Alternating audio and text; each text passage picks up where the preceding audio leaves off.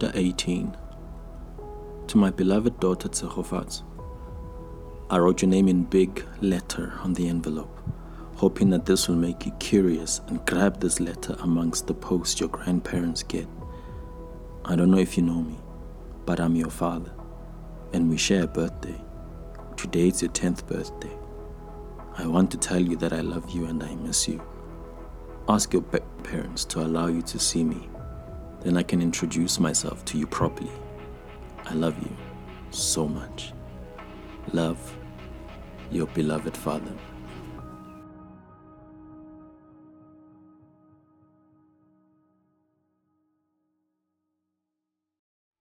Pearl felt it was time to have a meeting with Mulatlehi regarding the parole application. She hadn't seen him for a couple of weeks, so the meeting was also a chance for her to catch up with him Mulatlehi is brought in by Warden Marileke and leaves. Pearl notices that Mulatlehi looks happy. Mo, you are glowing. You look so well, comments Pearl. I do? Ah, there are no mirrors in my prison cell, so I can't see the glow. Laughs Mulatlehi. You could just thank me for the compliment. Men, comments an irritated Pearl. Mulatlehi still giggles to himself. okay, sorry, Pearl. I've just missed you. It's been a while, says Mulatlehi, doing his best to make Pearl smile. True, things have been crazy in the office, but I am here now. I see. Um, what's in the agenda for today, Your Worship? asked Mulatlehi. You know I'm not a judge, right?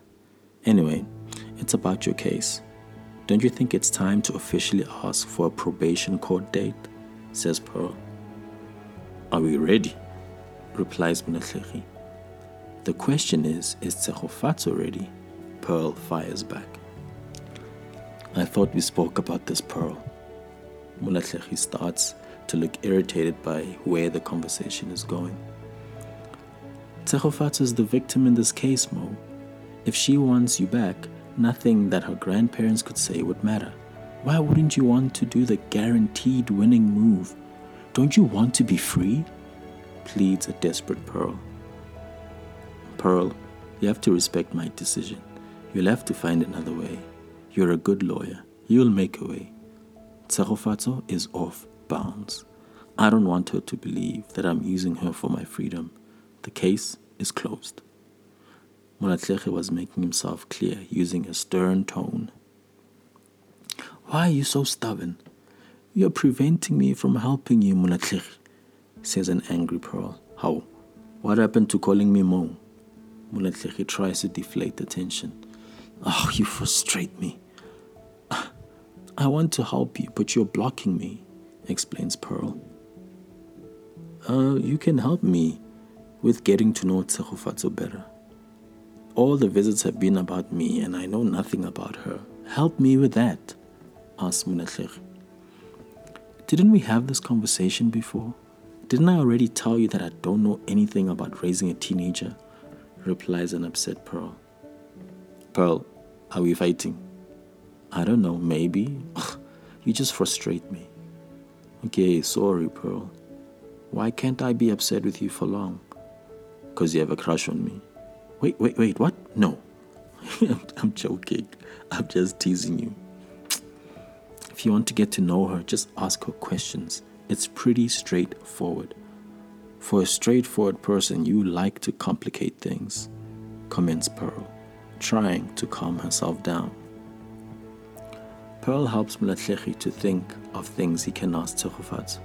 Once they were done, Mulatlehi apologizes to her again and reassures her that he appreciates everything she has done for him. While Tshegofatso is at school, her grandparents are conducting a search in her bedroom, looking for her diary. Since Tshegofatso has been hearing about her kidnapping, she has become cagey when explaining how the visits were. Her grandparents can tell that she was lying to them, and they wanted to know what was going on. Ntate Phiri had to be convinced by his wife that finding Tshegofatso's diary was a good idea.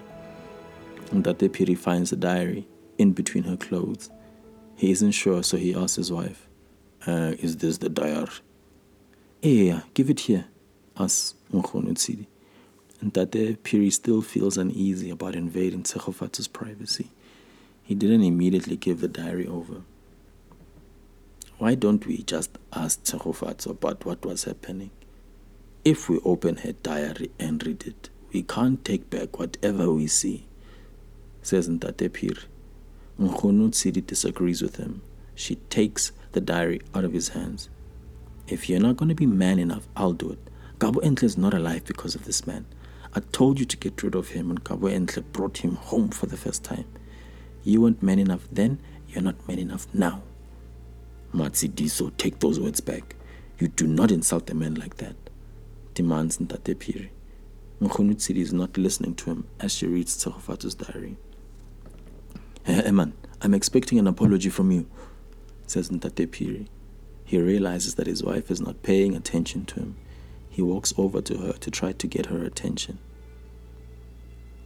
Kia is being influenced by this man. She says she loves him. She wants to tell him when they meet again. Look at what she wrote in red here. She circled our names and says we were unreasonable and wrote lies. Comments Nkgono Tshidi. Why does she think we are liars? asked Ntate Phiri. Isn't it obvious?